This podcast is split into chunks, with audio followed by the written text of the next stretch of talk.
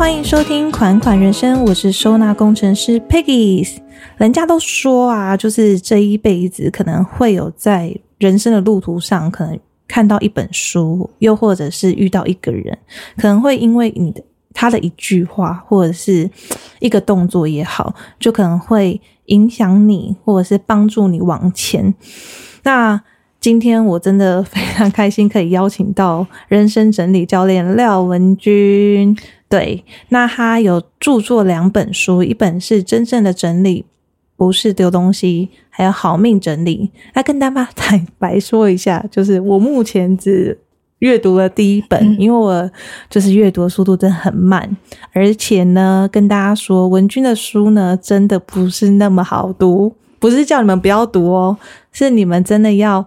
细细的品尝，你才能去嗯了解它里面在说什么。来，文君跟大家打个招呼吧。各位听众，大家好，Peggy 好，Hello，Hello，真的很开心可以在台中再次的见面，因为我们上次是在台南应应用科技大学嘛，对不对？嗯，对。那想要问一下，就是哎，目前文君呃，除了持续的写作之外，你还有在？专注在哪一部分吗？嗯，因为我一般的工作正职是做行销策略顾问，嗯，所以我是跟很多的商家或者是公司、个人做一些签约的，呃，自由的工作者为主。这样，那当然，嗯，你看到我的那个说明上面也有一些，嗯，家族系统排列。对，然后或者是催眠的一些部分，超好奇的。对对，就是呃，书里面大概有略提，其实我们每一个东西都跟我们自己自身有关。那家族系统排列跟催眠其实也是一样，只是在不同的范畴，嗯，从不同的角度切入而已。但是都是从自己。对，我的重点就一直都是在你到底想要什么，因为很多的书啊，很多的。身心灵啊，都会说要爱自己，那自己到底是什么？对，这个在书里面我也有看到。因为其实“爱自己”这三个字，最近几年其实呼声蛮高，甚至在 YouTube 上面就是一个标题这样子对，变一个标题，或者是大家可能会为自己心里喊话，但是我们都好像不知道怎么去做。我觉得最最大的重点是我们不了解自己。嗯，当我们不了解自己的时候，你何尝去爱呢？我们可能，我们可能一直都是在活在别人的目标。我以为我自己是这样，可是接触之后才发现，原来我会生气。那我是不是不够了解自己？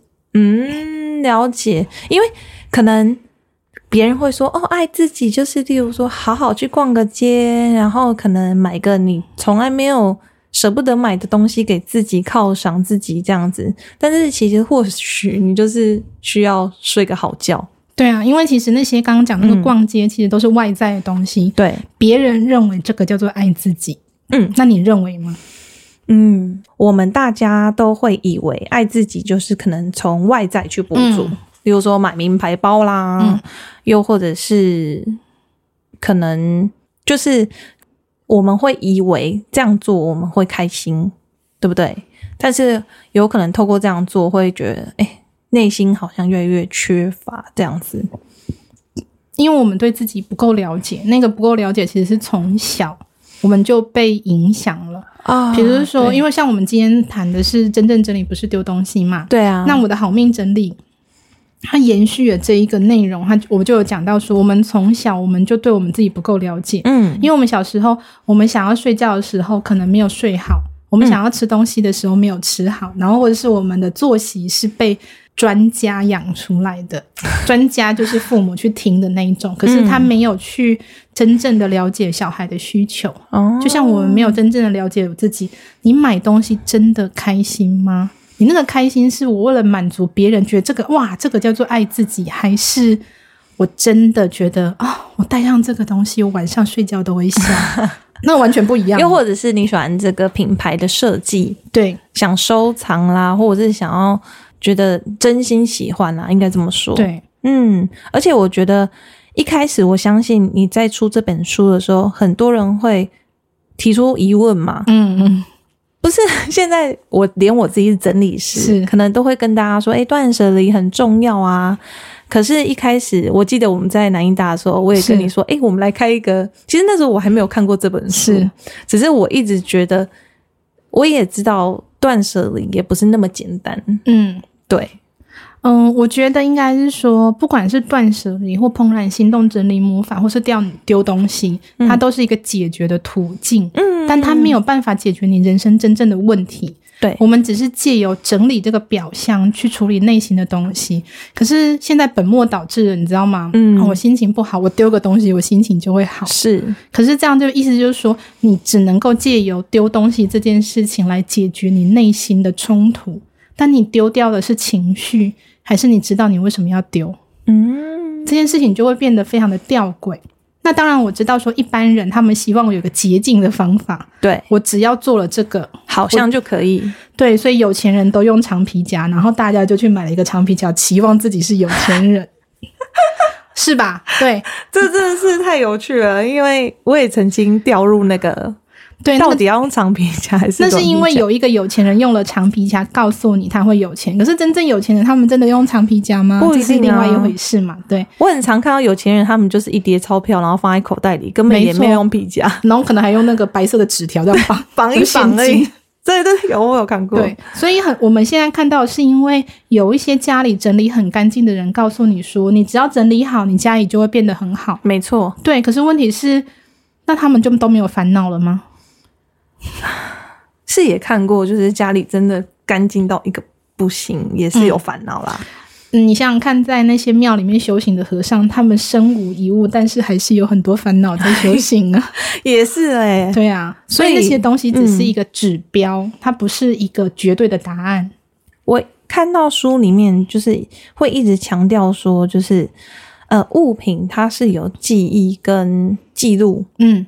记录跟播放。哦，记录跟播放，对，那所以很容易，我可能会投注一些意念在这个物品上面，嗯嗯，那所以我看到有一个特别的点，哎，有一点岔开话题，但是就是想到就说嘛，就是呃，例如说我今天想要把这个物品好好的送给别人，嗯，那你的那时候，我记得书中的做法就是，你还是要跟他好像有一点。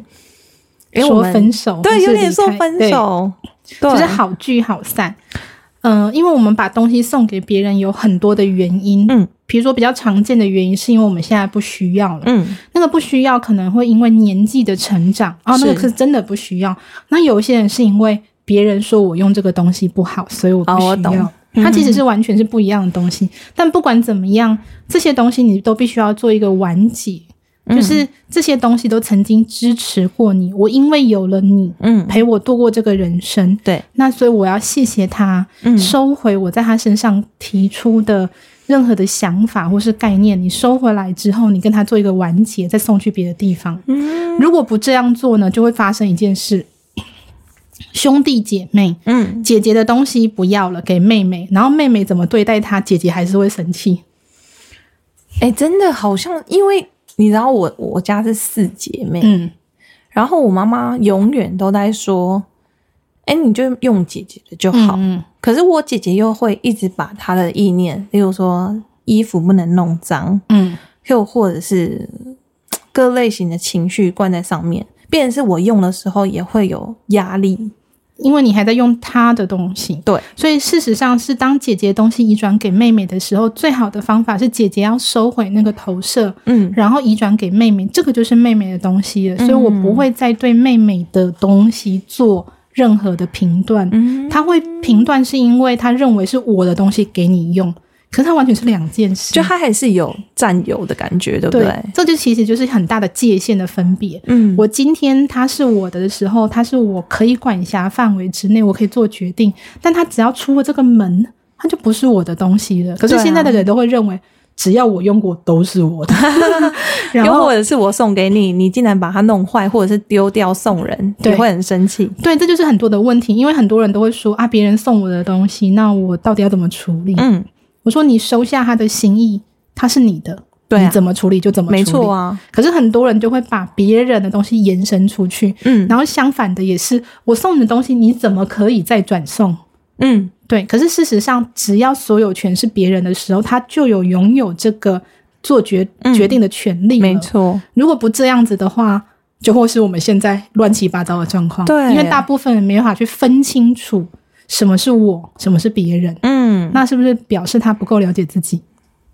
而且有时候，像呃，我在上课的时候，也会有人问我这个问题，我就说，其实有时候送你的那个人，可能他都忘了他送你什么。对啊，所以你也只是在用自己的想法去困扰自己。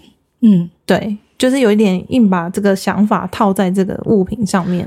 其实我觉得大部分有一点错误的认知，就会认为东西代表那个人。对啊，可是其实真正的送礼是他送给你的那个心，对心跟感谢，而非东西本身。对，东西只是一个纪念的意义，可是不代表你把它丢掉了，你就是毁灭了那个他对你的好，这样那完全是两回事，真的。这是真的，只是说，哎，其实这一个环节，在我看泰国那一部片《断舍离》的时候，你还记得他一股脑把全部的东西都丢出去，是，然后但是他好朋友发现，他怎么把他当初为他找的那一张唱片就任意的丢掉？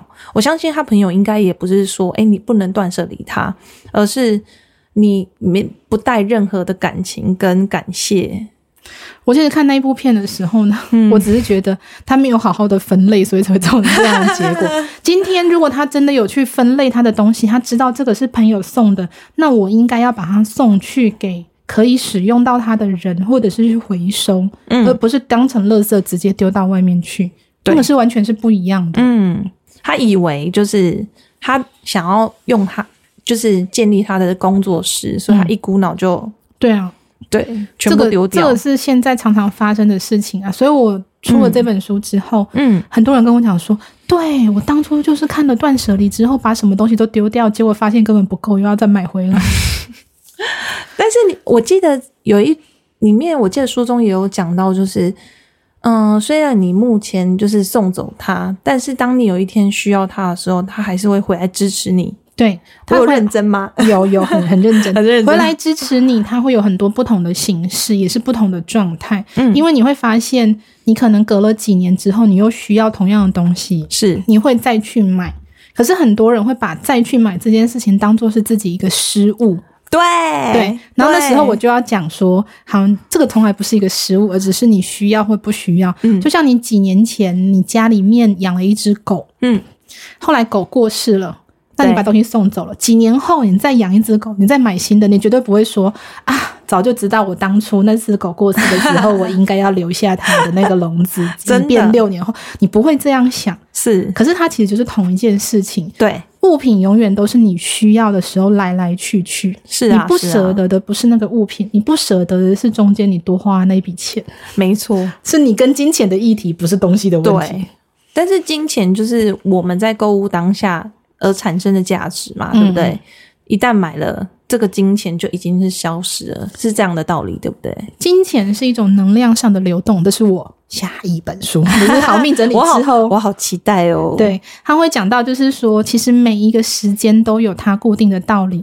春天有春天要做的事情，夏天有夏夏天要做的事情，就是万物皆有时，钱也是，它应该在它需要的时候被流动，而不是不去花它。对对，所以很多人对于东西的意义，跟我自己为什么要去购买它，他会一直有一个，我以前人家跟我讲这样子才是对的，然后他不是当下自己要不要花，而是我用以前的概念在做现在的决定。对，然后他就会产生很多的误差，然后这个误差就会说，对嘛，我当初就觉得。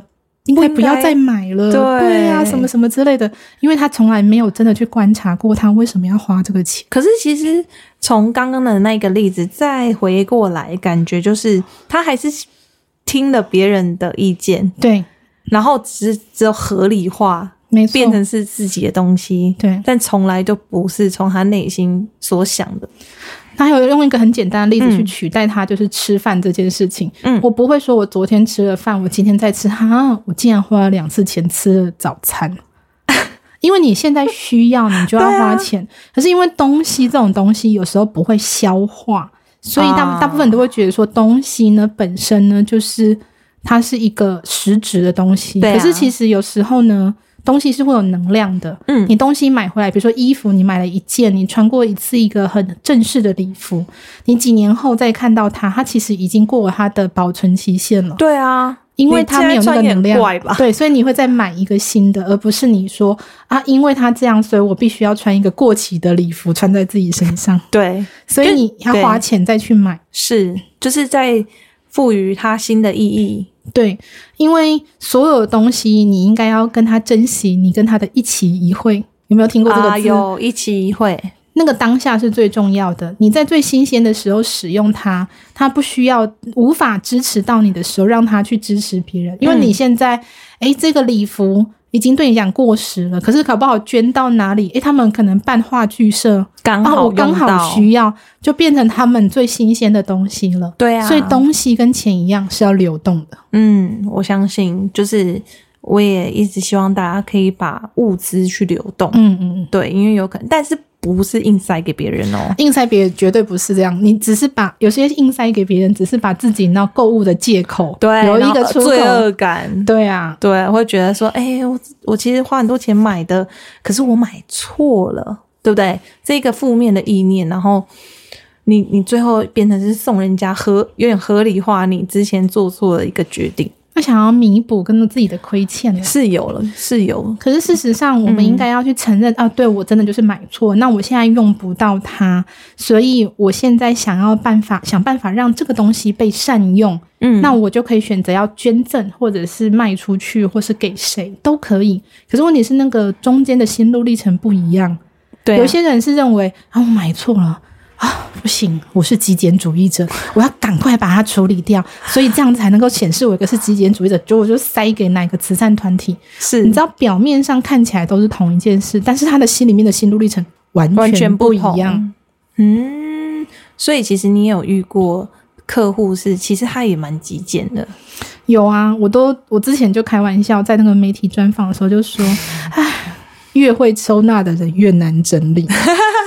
因为执着执着会越深，他都会觉得我的东西都是精挑细选的，我怎么样去处理它？我就跟他讲说，我从来没有要你丢东西。问题是，你知道你的人生有一些不顺畅的地方，我们可以去看这个顺不顺畅东西，要给我提醒我们什么？嗯，我觉得那才是最重要的。如果他没有不顺畅，你家要叠的像什么？垃圾屋，其实那都是你的选择。是啊，对，真的，说实话是这样，因为你舒不舒适又不是我来做决定。对啊，所以这个又说到，就是，嗯，其实我觉得整理很大的关键就是来自我们的内心的平衡。嗯，而且我也常常到客户家的时候，因为你有没有发现，很常打开门的那瞬间，他会先丢给你一个，哎，我家很乱哦。哦，然后我也曾经遇过客户说。呃，因为我不会整理，所以我老公要跟我离婚。就是我们都很急着，就是透过这个整不会整理，然后去否定自己。嗯，可是我都会觉得，我相信你们买这样东西，就是是不是囤，我我我不在乎。但是你买的是这样东西，你一定是开心，觉得心满意足，觉得有安全感的，对吧？我觉得现在的人会认为他自己不会整理，其实是有一个很大的集体意识的谬论。譬如说，我们现在认为漂亮的女生高白瘦，只要不是在这个标准以外的，就是哦啊，看起来很健康啊，有一点肉肉的，就会跟他讲什么。现在很可惜的是，连我们的居家都是一定要无差良品风啊！我懂，我懂，我 懂，对，就是白灰黑米。然后大花色啊，这个不够极简。嗯嗯。可是问题是，极简的定义到底是什么？整理好的东西到底定义是什么？其实每个人的认知真的是完全不一样。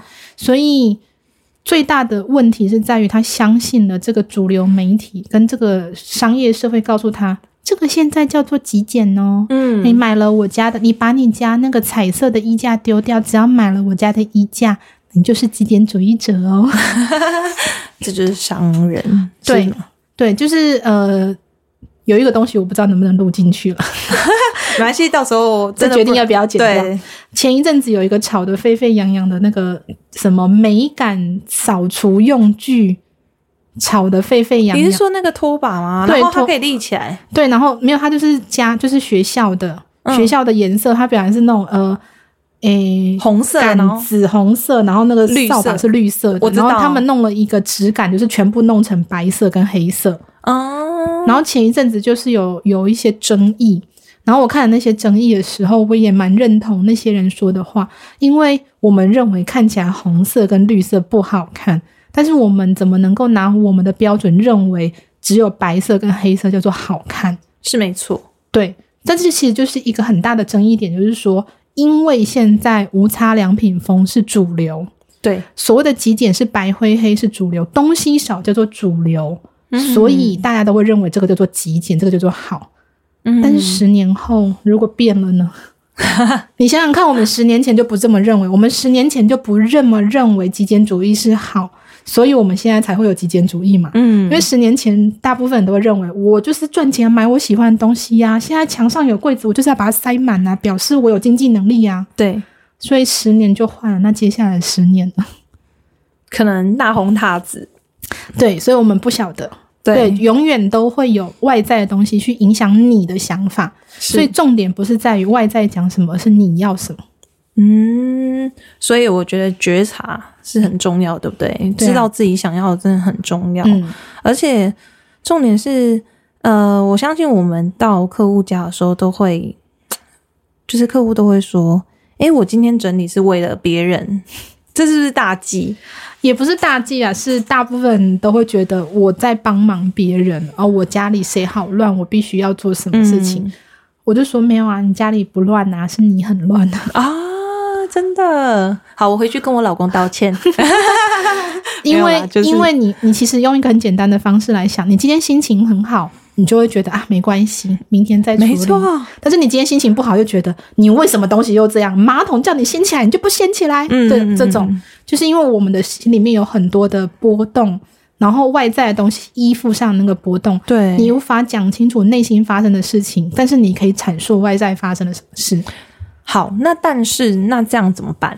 就例如说，嗯，我我觉得。我认真希望空间有一点余裕，但是先生又属于会把平面堆满的，那怎么办？就是我书里面有讲到一个界限啊，对，其实你们家的人，就是你们家现在是夫妻跟一个小孩，还有三只狗吗？对，他们也算在里面哦。他们有他们的界限哦，是，然后你就去平均分配。夫妻永远是分配最大的，因为像小朋友，我都会把它定义成里面有一个行为能力人、非行为能力人，让他去学习去分配那个比例。嗯，然后狗也是，就是这些东西，空间里面你会觉得哦，这个地方很乱，是因为你把这个专注力全部放在这里。可是如果你回去想，你现在回到你家，然后看到你家的呃客厅。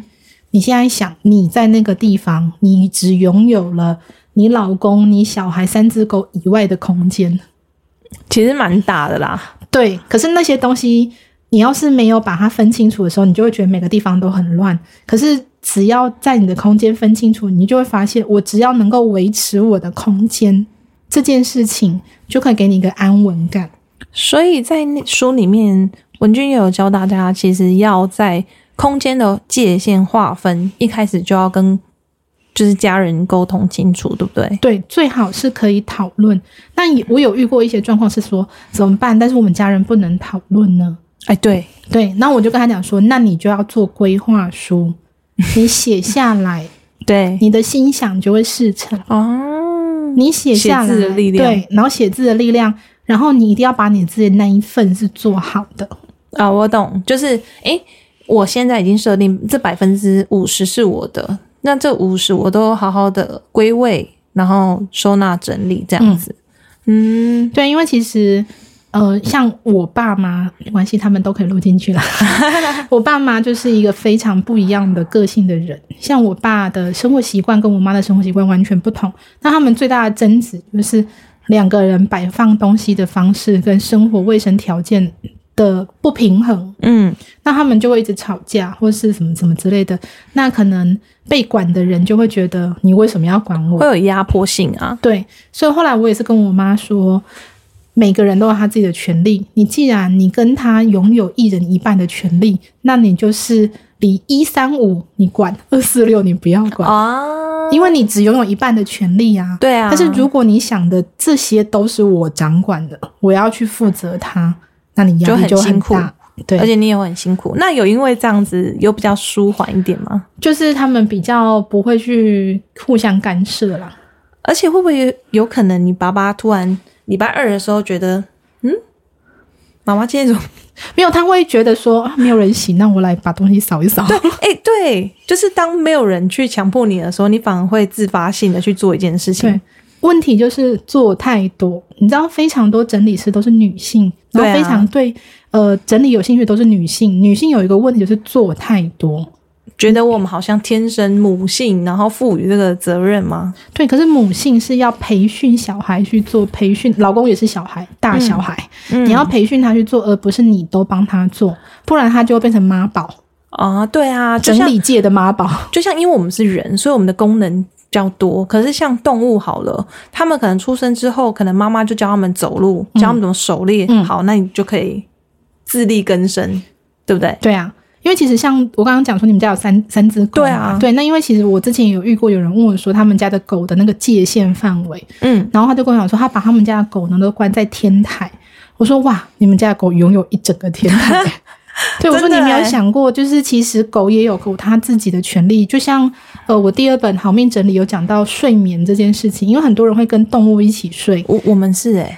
然后你就把你的睡眠分给你的动物了，可是事实上动物跟你的睡眠应该是要分开的，你也要训练它不能干扰你的睡眠哦，因为你们是同你们是室友，你知道吗？对啊，但是有些人会为了让动物睡得安稳，自己睡得乱七八糟。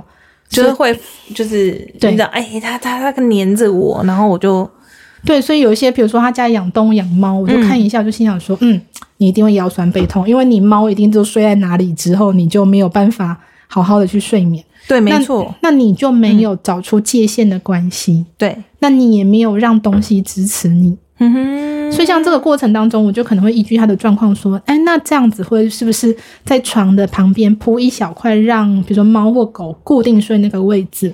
那你们是不是可以调整这个，才能够让大家是舒适的范围？嗯，而不是啊，我现在把床整理好，结束了，整理结束。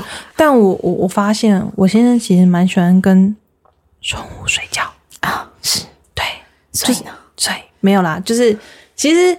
应该是说，就是好像虽然因为宠物可能会牺牲一点睡眠，嗯，但它是快乐。那你呢？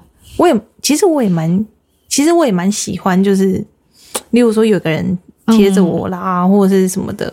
这样就 OK 吗？你觉得？只要它没有影响到你，你们又是一个合适的状况之下的话，你们共同拥有那个空间，OK，OK。但是你知道有些人会睡一睡摔下来，然后床上都是狗跟猫，然后自己睡在下面，那个我们是另外一回事。对啊，对啊，对啊，我们是都各自可能会偶尔半夜稍微诶碰到你，你会稍微醒一下，但是就是。在睡着这样子，如果真的因为这样子的失眠，真的也是要处理的。对啊，因为其实不是只有宠物，包含夫妻之间打呼的问题，这个也是很多。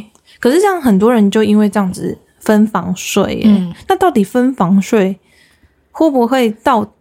就是很多人都会说啊，你不能分房睡啊，因为这样子就是夫妻感情会变不好啊。那我就不相信他打呼十年你都睡不着，夫妻感情会好。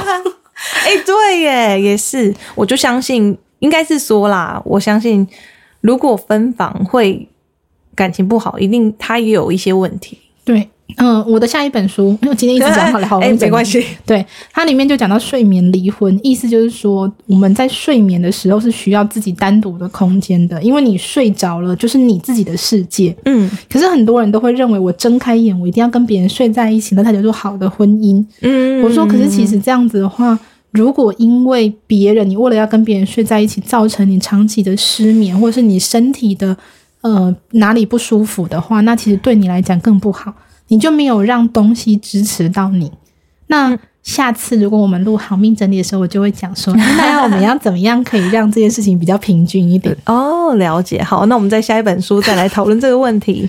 对，所以其实我我一直觉得，像你刚刚说的，诶，你一定。心情比较平静的时候，就不会觉得那个是碍眼的，对不对？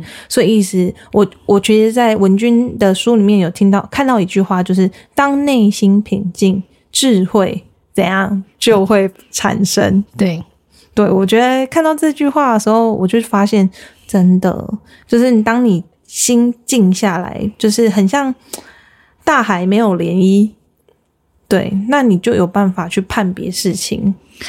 嗯，其实因为这几年呢，整理啊、断舍离的关系，对你就会发现很多人看了别人的照片，就会开始忍不住的想要当键盘侠，写一些评论。是啊，我觉得他这样子不够极简啊，我觉得他这样子收纳的不够好。但是问题是，又不是你在用，对啊，那你内心为什么想要讲这些话呢？如果他是一个，哎，老师说这样子好或不好，他询问你的问题，你当然可以讲。嗯，去评断，因为他是一个你必须要发言的时候。可是现在的人不是没有要问你的意见，但是他拼命的讲他的意见，因为他内心太过于满，嗯，所以就从外面丢东西，然后一直去一直去说别人怎么样怎么样，他内心才有办法平静。可是他其实是把他的不平静丢出去，其实他根本没有是空。空的，嗯，他也不知道自己要什么，嗯，所以他才会一直专注别人做了什么事情，对不对？对啊，所以他才会说，哦，我觉得看这个很怎样，因为我曾经有加入一些 FB 的断舍离的整理或极简的社团，我后来都退出去，嗯，因为我发现太过于极端，他们都会觉得说，我觉得这个颜色怎么样不够白呀，或是这个人收纳这样子不够怎样，我就觉得哦，看起来很阿杂这样，我就心里想说，又不是你家。像其实虽然说现在很流行白啊或什么的，我自己也蛮喜欢有一种风格，不知道文君，因为文君一定有听过，因为你在日本，嗯，你知道苏苏风吗？苏苏风，苏苏风就是有一二三四，嗯，又或者是它有花，嗯，就是有一些图腾，它可能日文不是这样念的，但是嗯，哦，有可能我念错了，对，但是日本本来就有很多的风格啦，对，嗯。但是都会有一点文青啦，嗯，对，但是它是有色彩的，嗯嗯。但如果你搭配得意的话，其实还是有它的美感存在的啊。对啊，因为每个人的喜好是不一样。我觉得比较可惜的是，因为整理的风行，让大家的喜好变得都像 Oreo 饼干了。有夹心吗？对，就是大家都好像，然后颜色都很像，风格都很像，这我觉得有点可惜。嗯，因为像。嗯，对，我可以分享一下，我觉得我觉得很漂亮的房子，可以是那个有一个叫做《Penelope》，就是《真爱之吻》那部电影女主角的房间。她那个房间其实非常的花，它的墙壁是绿色的，然后它的桌上有很多很多的盆栽，呢用玻璃这样罩起来。然后我就觉得每一个风格都很符合那个女主角。嗯，然后那个女主角她的身上的扣子每个颜色都不一样，是。然后我就觉得。对，这个是他的经年累月出来的。嗯，我觉得不是大家不愿意喜欢这种，而是喜欢这种其实需要时间累积你自己的过程。但台湾呢，或者是全世界，现在有个问题就是被累，就是被外在累积起来的。是，就是外面的人告诉你说什么颜色是好，所以我用这个方式去，所以每个人家里面长得都很像。对，包含那个呃某擦。某擦品牌，对，还要算一下。对，某擦品牌四个英文字的那个，我之前有一个朋友就跟我说：“唉，台全台湾的人的那个就是审美都被这个品牌弄糟了。”哎，我们刚刚有提到的那个品牌，不是是另外一个品牌，没关系，你会英文字，英文字是不是啊？我知道，我知道。OK，那一定是因为它占大宗，所以才会影响我们嘛，对不对？当然，但是它占大宗，它其实影响了我们，不只是我们的喜好，包含我们对事物的认知。因为这个品牌其实在国外的争议性非常之大，真的吗？他们垄断了一些所谓的传统手工家具的市场。而且其实这个品牌我没有特别喜欢了，因为它其实在国外有很多衣柜倒杀死小孩的事件，起码有两百起。哇，对，可是这个东西台湾现在还在卖。我我大概知道是哪一支产品，对，因为之前有听过。嗯，我想这个是大家需要去思考的。对啊，就像现在大家都疯狂买。像之前会一直讲快时尚嘛，对不对？但是以前在阿妈那个年代，我们可能是需要定做衣服，对啊。然后可能诶，随着时间的年纪，可以去做更改或是调整这样子。比如说胖了一点就改松一点，是是是，对，或者是它会留布，对不对？你还诶，这本这个我草命整理都有讲啊。啊，所以我就是要赶快去。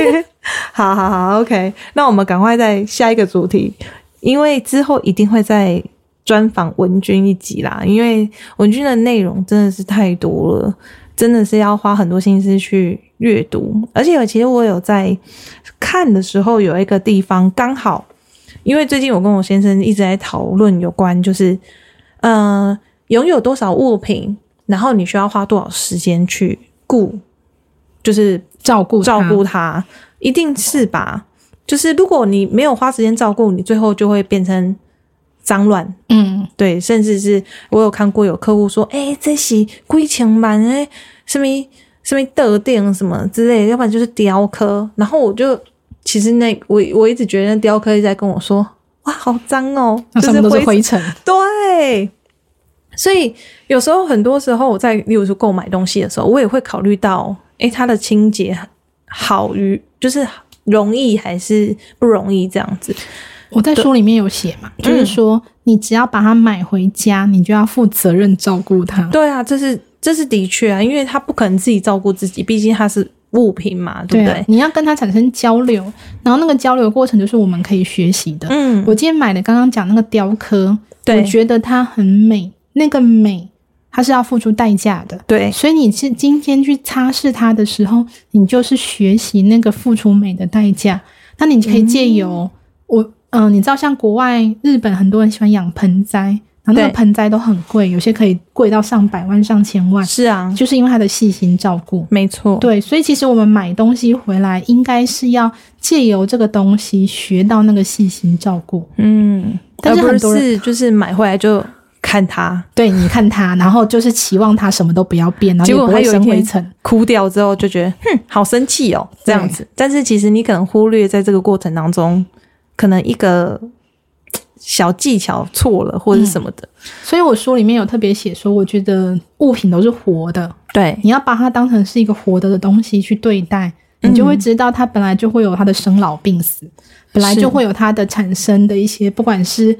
破损啊，或者是怎么样？那你要怎么去对待它？是了解，而且也是，又我我会有这样的想法，是在书中有讲到空间的时候，嗯，然后对于这个“间”这个字，嗯，你还提到说，其实“间”跟“弦”，嗯，就是我按做“影”哎，那个“影”，嗯，“ 弦”是以前是同源，是不是？就是一样的字吗？对。嗯，其实我们中国的就是仓颉造字是非常有意义的，但很多人很可惜是这几年就是都没有很认真去看待那个字它的背后的意义。其实就是每一个事物背后的意义就藏在它的表面上。没错，那尖跟险你会发现里面都是一个日跟一个月。对，所以其实一个所谓的有空间这件事情，其实里面是包含日月。就是包含白天跟晚上，包含你的岁月时间的流动。可是现在的人需要的是空间，对，所以他可能会拥有一个很漂亮、无差良品的房子，但是他在里面忙的要死，或者是忙到没回家，或者是忙到没有办法好好睡觉。那他就只有一个物品的表象，但是他没有实际上的东西，所以那个房间可能呈现出来的感觉会是一个很冷冰冰的感觉。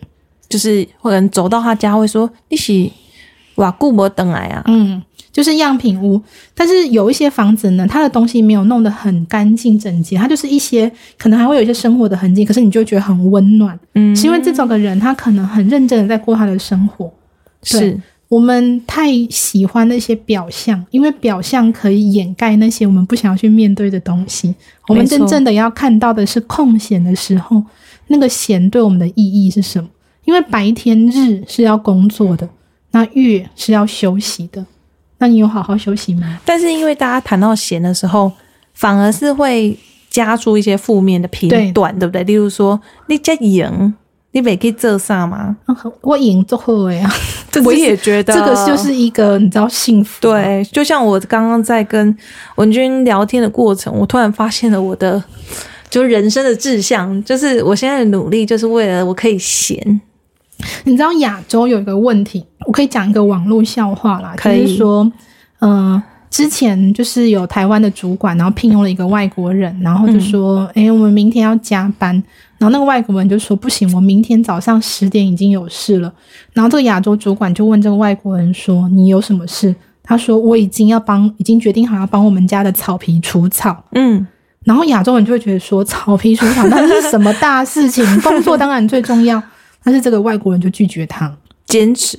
对，因为这个是他的人生的一部分。嗯，这也是我们刚刚在录 podcast 前，我们吃饭有在聊天呐。你一定要去按摩。对，就是人生，不是不是说你一定要去按摩，你要找到滋养你人生的方式。是，可能对我来讲，我觉得去按摩放松，对我来讲是一个很重要的事情。可是可能有些人是，哦，我一个我一个小呃，我的一周里面我要安排一个小时去做瑜伽，对他来讲很重要。我是一个小时，他一定要去美术馆看，去看画。可是很多人不会把这件事情当做他的人生工作的一部分，他觉得只有赚钱的才叫做工作，又或者是跟别人就是出去才是重要的。对，所以他就是一直在维持那个空间，我给别人看到我很厉害的样子，但是他没有去做那个月亮的休闲，所以他人生就会失衡。